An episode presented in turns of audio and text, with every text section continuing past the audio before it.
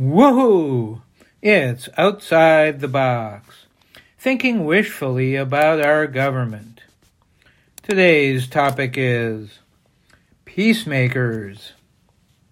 I couldn't be more sad that our government blew another chance to become a peacemaker with the crisis between Palestinians and Israelis.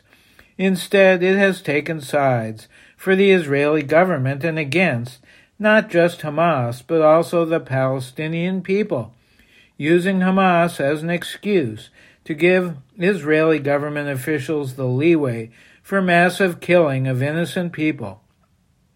Palestinians have been considered second class and oppressed by the Israeli government for decades. The relationship between Palestinians and Jewish Israelis has been compared to black South Africans and white Afrikaners.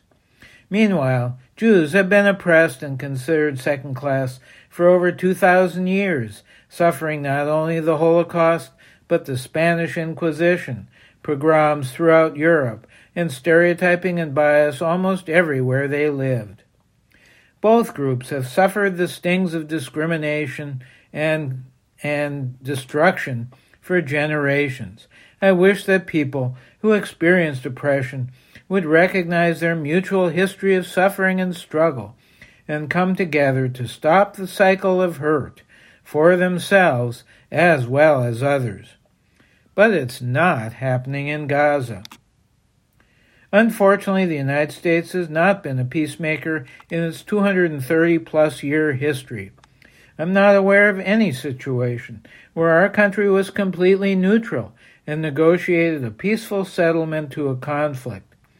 Most of its policies, both domestic and foreign, have been and still are based on the use of force. Even while still a British colony before 1789, white settlers and armies killed and removed indigenous residents. It's similar to the Israeli government removing and killing Palestinians on land they had occupied for years when Israel was formed in 1948. Our military budget is huge. About half of every income tax dollar goes to current weapons production, hundreds of bases around the world, and interest on the national debt from past wars and military costs. We see our role as so called cop to the world. Our culture is defining conflict resolution through the barrel of a gun, not via negotiation.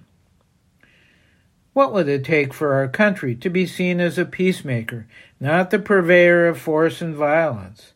It would mean no longer taking sides, such as Israel over Palestinians, or Ukraine versus Russia.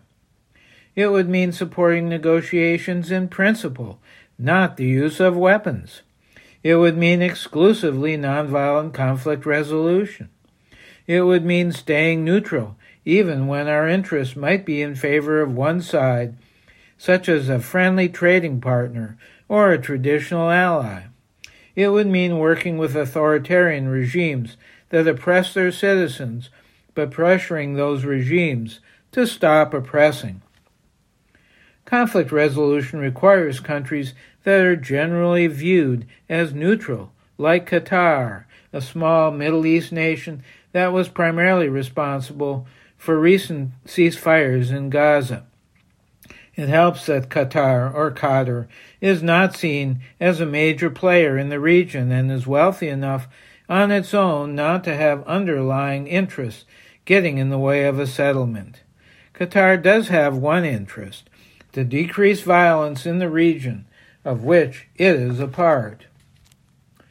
On the other hand, the U.S. is helping to maintain violence and killing in the region.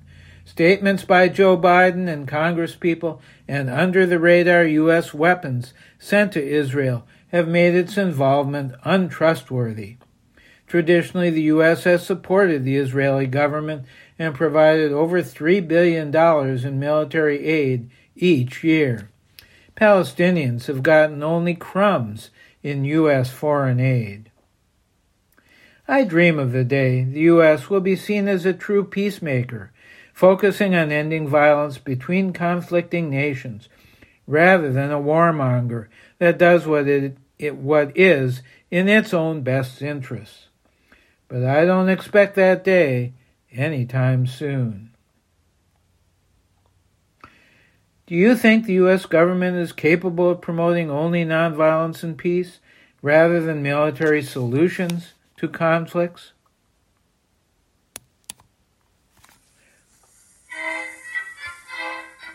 I'm Larry Dansinger, hoping for the day when our country and government will support human rights, not the use of force.